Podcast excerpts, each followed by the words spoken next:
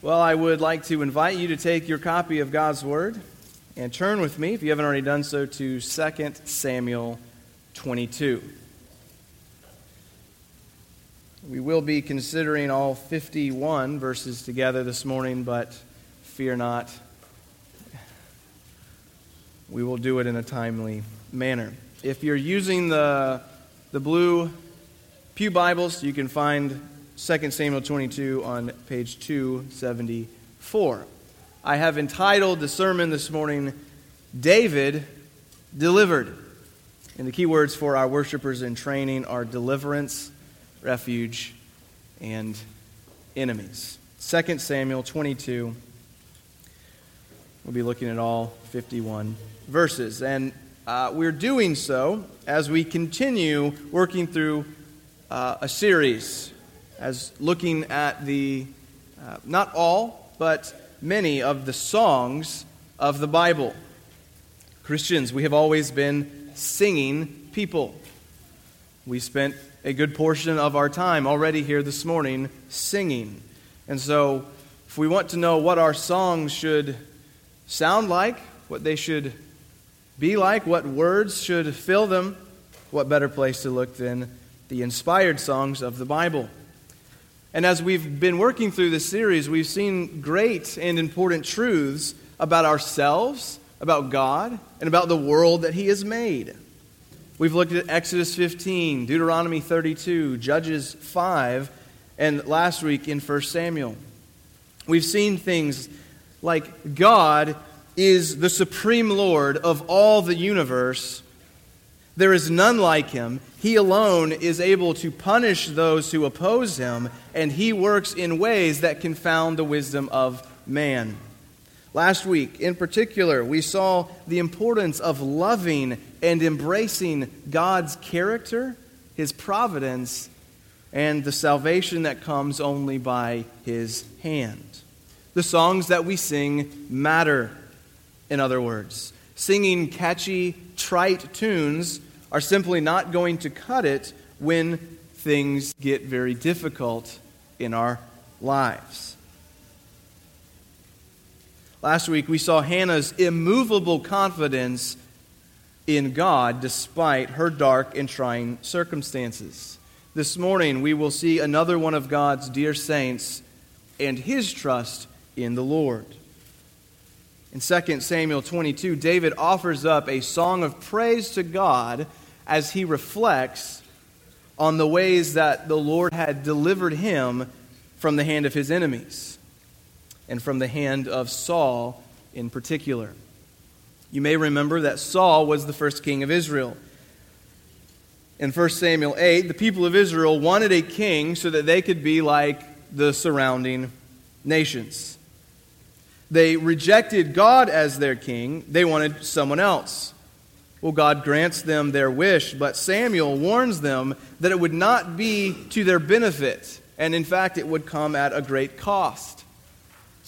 Saul's reign as king, to briefly summarize the long story, got quite bad.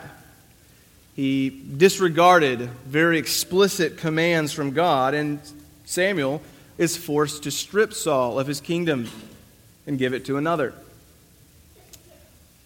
The actual exchange of power doesn't occur immediately. In 1 Samuel 15, Saul is told that because of his irreverence concerning the word of God, the, the Saul line of kings would end with him. There would be no little Saul to sit on the throne. In fact, it would be the shepherd boy David. He is anointed king. Well, as you can imagine, a man unfit to be king, like Saul, he doesn't take this particularly well. He spends the rest of his life plotting ways to kill David, and on many occasions actually attempting to carry out those schemes. Eventually, though, Saul dies and David becomes king. And while David's reign itself is very sadly not free of scandal. The most notable incident being his adultery with Bathsheba and murder of her husband Uriah. Nevertheless, the overall trajectory of his reign as king is positive, it is good. He was a man after God's own heart. He followed the Lord and repented when he went astray. And he sought to rule well over Israel. And so when we come to 2 Samuel 22, we get this song of reflection before us. David is near the end of his life, and he's thought about how God had led him throughout his life and delivered him from a variety of enemies. As I said a moment ago, we learn in verse 1, particularly from the hand of Saul. And so in this reflection, he burst into this whopping 51 verse song of praise to God. Uh, now, as we read through it in a moment, um, you'll perhaps notice that the song contained here in 2 Samuel 22 is nearly identical to the psalm or to Psalm 18. Uh, it's likely that this song, the psalm in uh, Psalm 18, uh, was a song that David frequently used in various forms throughout his life. And it's recorded for us here, both in the historical narrative of 2 Samuel 22, but it also lands a spot in the Psalms themselves. Uh, and so we're going to look at this one before us, uh, and we're going to do so under four major headings. In the first 20 verses, we will see David's rescue detailed Second, in verses 21 to 31, we will see David's righteousness defended. Third, in verses 32 to 46, we will see David's responsibility described. And lastly, through the end of the chapter, we will see David's rock declared. We'll see his rescue detailed, his righteousness defended, his responsibility described, and his rock declared. How's that for alliteration? So, first, David's rescue. Let me read the first 20 verses. David spoke to the Lord the words of this song on the day when the Lord delivered him from the hand of his enemies and from the hand of Saul. He said, the Lord is my rock and my fortress and my deliverer, my God, my rock in whom I take refuge, my shield and the horn of my salvation, my stronghold and my refuge, my Savior. You save me from violence. I call upon the Lord, who is worthy to be praised, and I am saved from my enemies. For the waves of death encompassed me, the torrents of destruction assailed me, the cords of Sheol entangled me, and the snares of death confronted me. In my distress, I called upon the Lord. To my God, I called. From his temple, he heard my voice, and my cry came to his ears. Then the earth reeled and rocked. The foundations of the heavens trembled and quaked because he was angry. Smoke went up from his nostrils, and devouring fire from his mouth. Glowing coals flamed forth from him. He bowed the heavens and came down. Thick darkness was under his feet. He rode on a cherub and flew.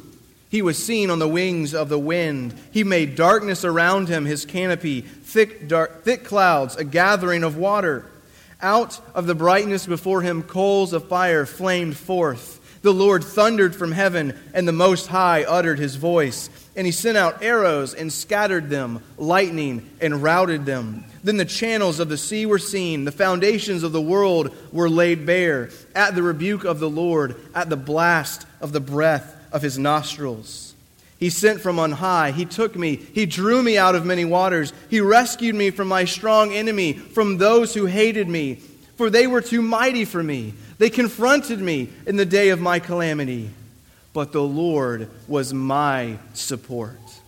He brought me out into a broad place. He rescued me because he delighted in me. So David offers this song of praise to God because God had rescued him from the hand of his enemies. He bursts into praise at the thought. He heaps praise upon the Lord.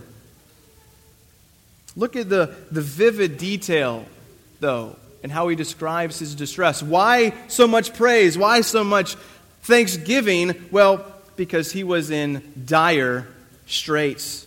The waves of death encompassed me, and the torrents of destruction assailed me. The cords of Sheol entangled me, the snares of death confronted me. Now, I've never really had the experience that I thought I was about to drown, but if you have, from what I hear, it is pretty terrifying. And so, this is the imagery that David gives us. I'm drowning here because of the oppression of my enemy. And it is an apt description of David's life in many, in many ways. He certainly had good times, but he had some very difficult times, particularly, as we've said, at the hand of Saul. In fact, in 1 Samuel 20, verse 3, David tells his friend Jonathan, Saul's son, he, he says something to him that really could stand as a perfect summary of the poetic agonizing that he does here in our passage. He tells Jonathan, There is but a step between me and death. David's distress is really quite significant. We, we all have trials, struggles. We've all had difficult things happen to us. And David's, David's sufferings, in many ways, they're just next level stuff. Death haunted him for the entirety, pretty much, of his predecessor's reign. From 1 Samuel 17 to 1 Samuel 31, Saul had a singular mission kill the shepherd boy. Imagine yourself being on the most powerful person in the nation's hit list. Now, you're not just on his hit list, you are number one on his hit list. Wanted, number one, enemy of the state, fill in your name. How does that, how would that feel? Well, that was, that was David's life. Saul relentlessly pursued David. He deceived him, tricked him, lied to him, and many times tried to kill him. One of the most interesting scenarios is when at dinner he just randomly ups and throws a spear at David. And yet David survives. How? Well, he says it's because God rescued him. In verse 7, he called upon God in his distress, and God heard. I love the way that one commentator describes what happens next. So David calls upon God, asking for help, and what happens? The world came unglued, David says. We see this in verses 8 to 16. The earth reeled and rocked, the heavens bowed. God brought with him fire and vengeance. He thundered from heaven, laying bare the foundations of the world, rebuking the sea. And for what? All for David. Believer, do you see what God will do to rescue his beloved? Are you in distress? Are you suffering? Look what God did for David. He took him from the many waters that surrounded him, he rescued him, and he brought him into a broad place. Why? He said in verse 20, because he delighted in me. Now, maybe you're thinking, well, that sounds really great for David. But what about me? Does God delight in me?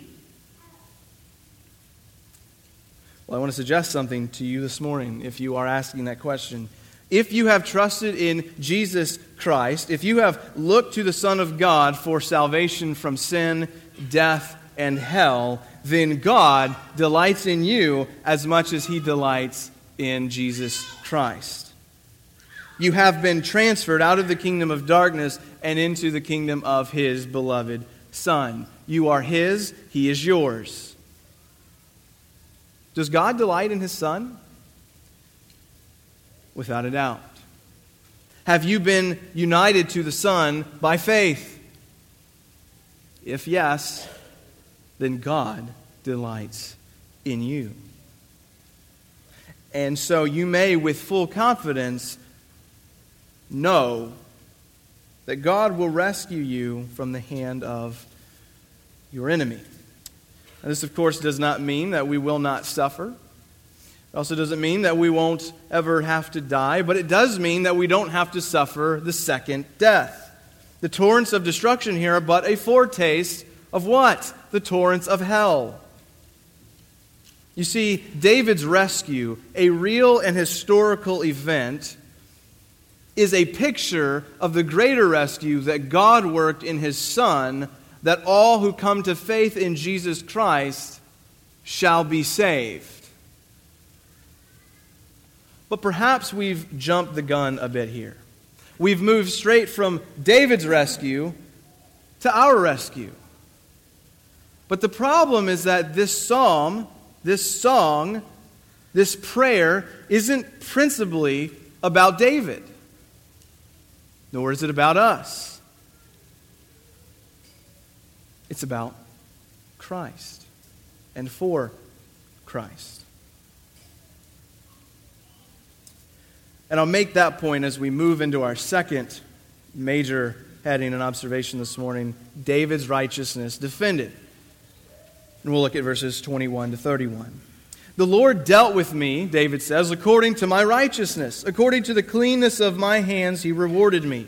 For I have kept the ways of the Lord and have not wickedly departed from my God.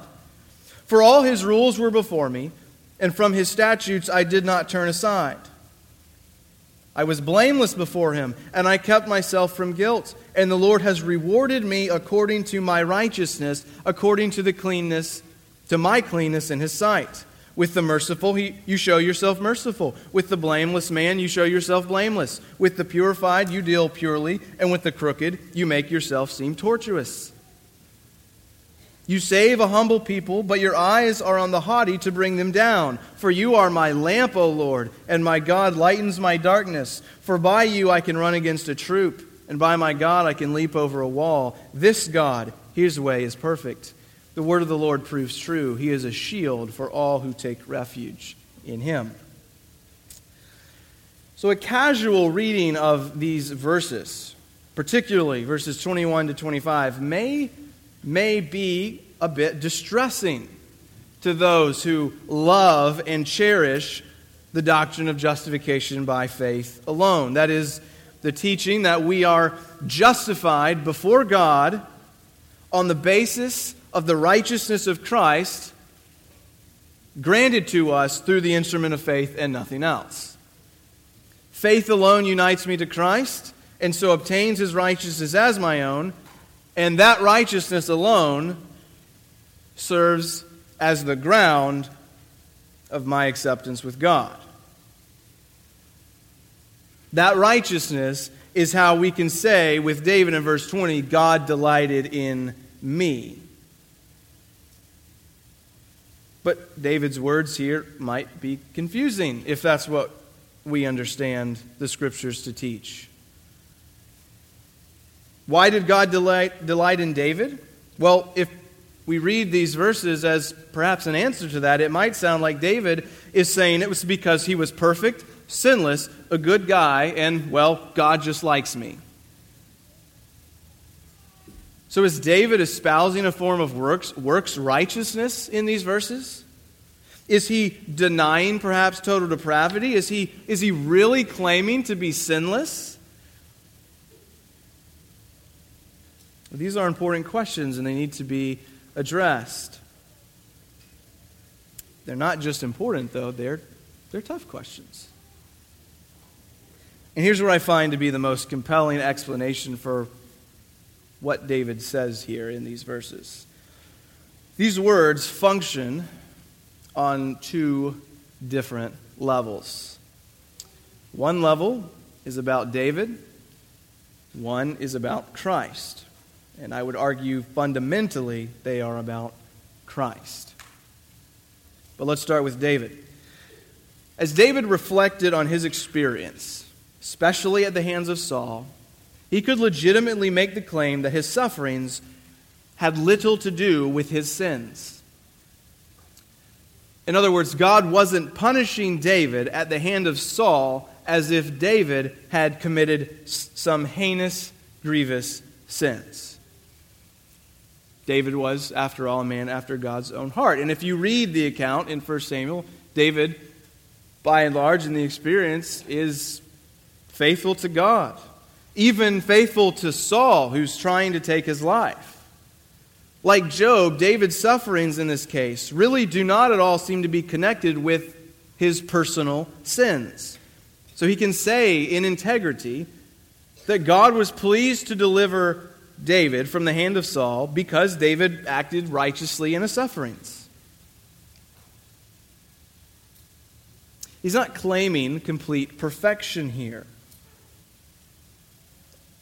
What he's claiming is an overall fidelity faithfulness to the Lord through his trials. He didn't, as Job was instructed to do, curse God that he might die. So I think David, at one level, is speaking of his own experience here of righteous living before the face of God, even in the distress, of, the, uh, the distress that he experienced at the hand of Saul. Not sinless living, but blameless. But the language really is just too strong, it's too emphatic. We really have to consider whether David is, is the primary voice behind these words. Can the man of 2 Samuel 11 and 12 really say, I have kept the ways of the Lord and have not departed from my God? From his statutes I did not turn aside. I have kept myself free from guilt. Just 10 chapters ago in 2 Samuel, David was metaphorically washing the blood of Uriah off his hands while Bathsheba still slept in his bed. I think we must see through these verses that though they are true of David in some ways, particularly concerning his conduct toward Saul, they ultimately run on to the Lord Jesus Christ. Because it is not David, after all, who was perfectly righteous before God. It was Jesus. It was not David who kept God's rules before him at all times. It was Jesus. Jesus was the one who lived the perfect, sinless life with no qualification. And yet, David, somehow, in the mercy of God here, can claim this righteousness as his own. How? Well, was Christ, was Christ rewarded for his righteousness? Did God deal with the God man according to the cleanness of his hands? No. Christ was smitten by God and afflicted. He was, oppo- he was oppressed and afflicted and laid low.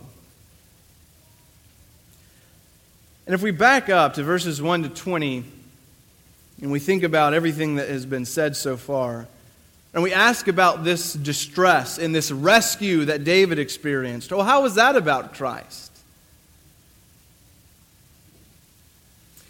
Thinking about verse 7 in particular. If this is about Christ, how differently do we read it? In my distress, I called upon the Lord. To God I called. My God, my God, why have you forsaken me? From his temple he heard my voice, and my prayer came to his ears. But yeah, like we saw last week in Hannah's prayer, God, he didn't answer. Jesus' cry of distress. He didn't rend the heavens and come down. Jesus himself was torn in two. You see, David can sing this song of deliverance because Jesus was forsaken. David can say that God rescued him from the waves of death because they found another victim. David can say that he survived the torrents of destruction because they landed in full force on someone else. The cords of Sheol failed to end David's life. They failed to end David's life because they wrapped around the greater David. The righteousness defended in verses 21 to 25 belongs not really to David, but to Christ. And yet, because Christ did not receive the rescue of verses 1 to 20, David, the unrighteous one, claiming the righteousness of his own, the righteousness of Christ as his own by faith, David could be saved. This song is about David, but more, it's about Christ. And he continues in 26 to 31, extolling the mercies of God. David, he says, The haughty and arrogant are brought to ruin, but God saves the lowly of heart.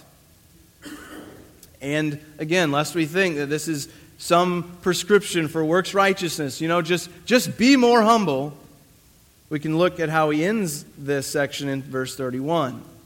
God's way is perfect, his word proves true, he is a shield for those who take refuge in him. David experienced deliverance ultimately because he took refuge in God. He trusted in God. And the same may be true for us. So if you have not placed your faith in Jesus Christ, I commend him to you now. He stands ready, willing to receive you. Will you, in faith, look to the only Savior of men.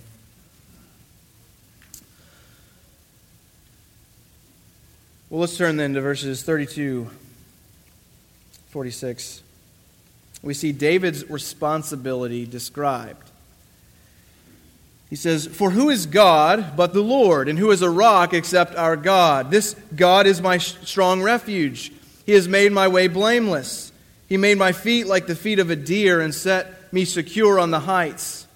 He trains my hands for war so that my arms can bend a bow of bronze. You have given me the shield of your salvation, and your gentleness, gentleness made me great. You, have, you gave a wide place for my steps under me, and my feet did not slip. I pursued my enemies and destroyed them, and I did not turn back until they were consumed. I consumed them, I thrust them through so that they did not rise.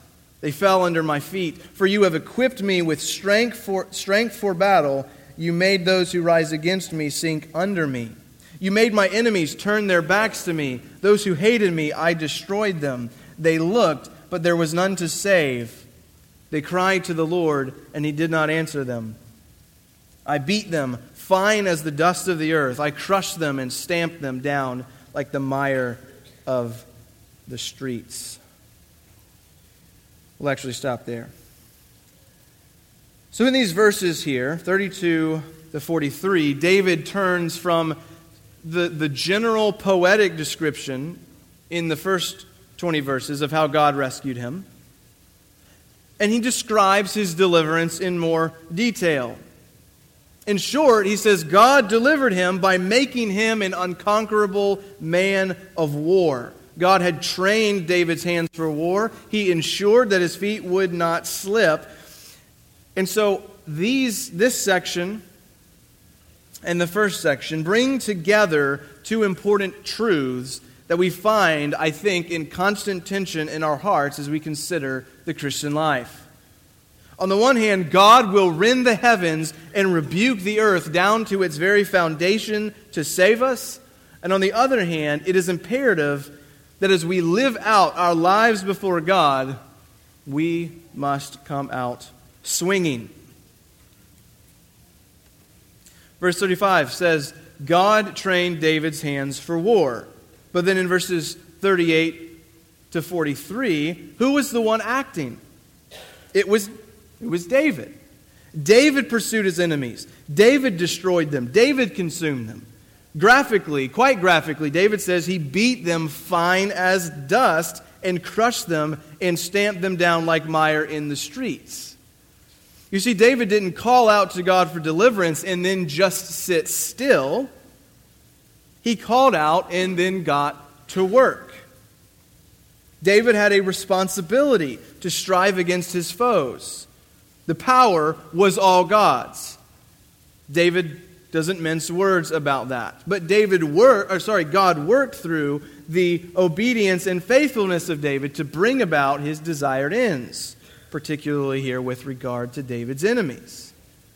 And this is what we see in the Bible over and over again. God unilaterally swoops down and saves us. It's all of grace, but then we are then we are then called to work out our salvation with fear and trembling. We, like David, have a responsibility in life. And so, let me encourage you this morning. Are you weighed down with sins? Are you caught in transgression and aren't experiencing any victory there? Maybe it's because you are simply waiting on God to do everything for you rather than living faithfully in the power that He supplies.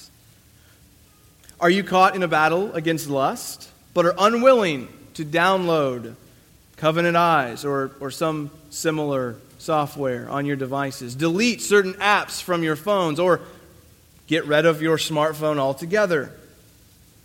Are you caught in a battle against drunkenness, but continue to drive by your old stomping grounds on the way home from work? Are you caught in a battle against compulsive spending? But have never tried to get help to establish and maintain a budget.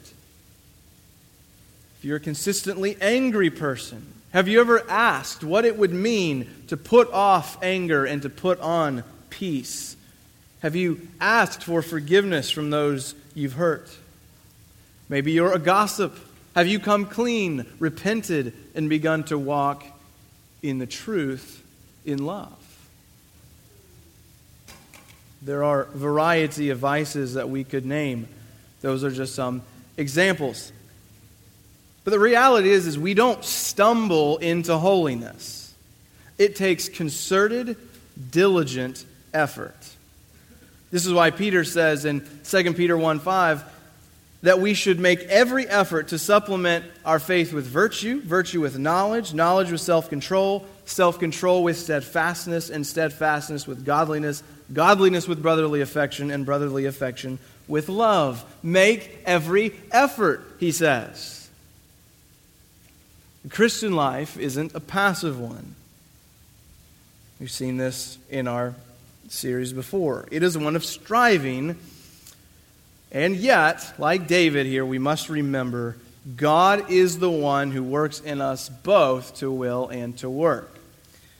And so we'll finish here, verses 44 to 51, with David's rock declared.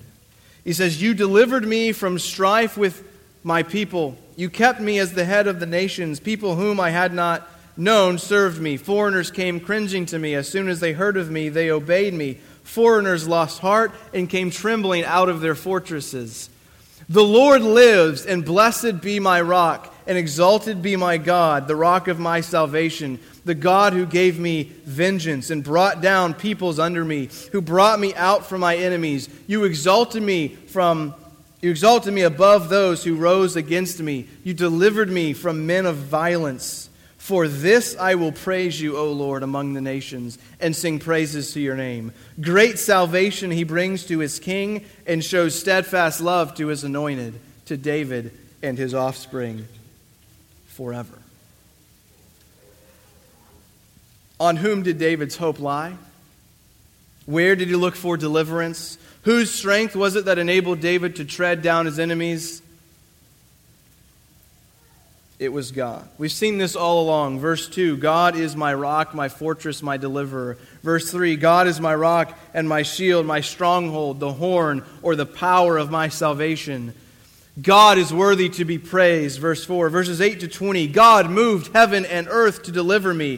Verse 32. God is my refuge. Verse 40. You, O Lord, equipped me with strength.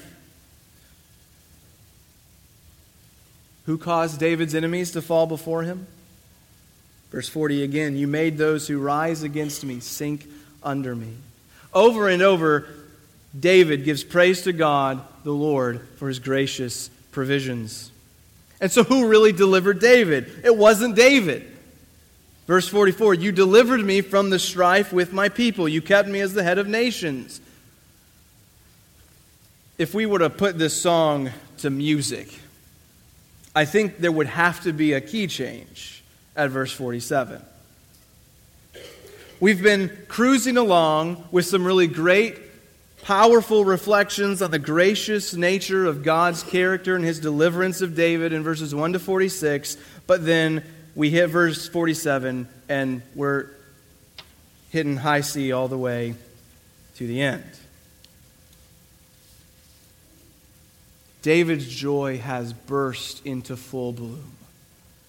The Lord lives, he says. And this is how the song began, and this is how it ends My rock. Yes, David fought, but the strength and power and victory and glory were God's. God was the one who brought David out from his enemies and exalted him above those men of violence, he says. And David offers heartfelt thanks. For this I will praise you, O Lord, among the nations, and sing praises to your name. He rejoices in God's salvation and the way he shows love to God's anointed. So he's rejoicing in what God has done. And it's interesting, this that uh, verse 51 is almost identical to what we saw last week in 1 Samuel 2 with Hannah's prayer, this recognition of God's king and God's anointed. And so, on whom does all of this center? We've said it Jesus Christ. If you're on the fence about this, is this song really about Christ? I mean, it sounds good. Well, the Apostle Paul seems to think so because in Romans 15, 8 through 13, he quotes this song in part. Verse 8, he says, For I tell you that Christ became a servant to the circumcised to show God's truthfulness in order to confirm his promises given to the patriarchs and in order that the Gentiles might glorify God for his mercy. As it is written, and then he quotes 2 Samuel 22:50, "Therefore I will praise you among the Gentiles and sing to your name." And again it is said, "Rejoice, O Gentiles, with his people." And again, "Praise the Lord, all you Gentiles, and let all the peoples extol him." And again Isaiah says, "The root of Jesse will come, even he who arises to rule the Gentiles. To him will the Gentiles hope. May the God of hope fill you with all joy and peace in believing, so that by the power of the Holy Spirit you may abound in hope. And so, where does our hope come from? It comes from this, this song about Christ.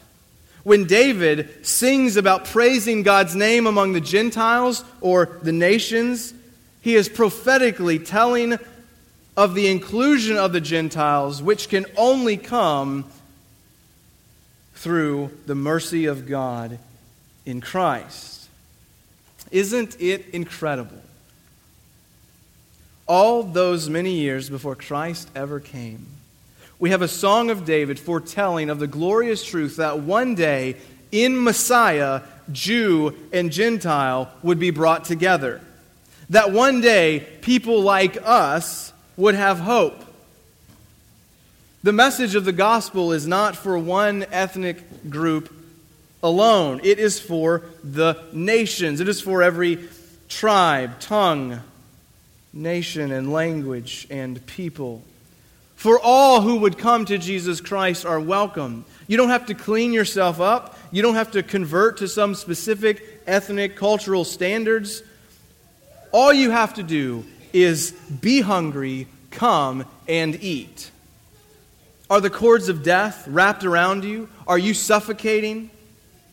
Whatever breath you have, use it. Call out to God, and He will come. And you can know for certain that He will come because He did not spare His only Son so that He could come. Jesus called out and was left to die so that when you and I call out, God can move heaven and earth to come to rescue us.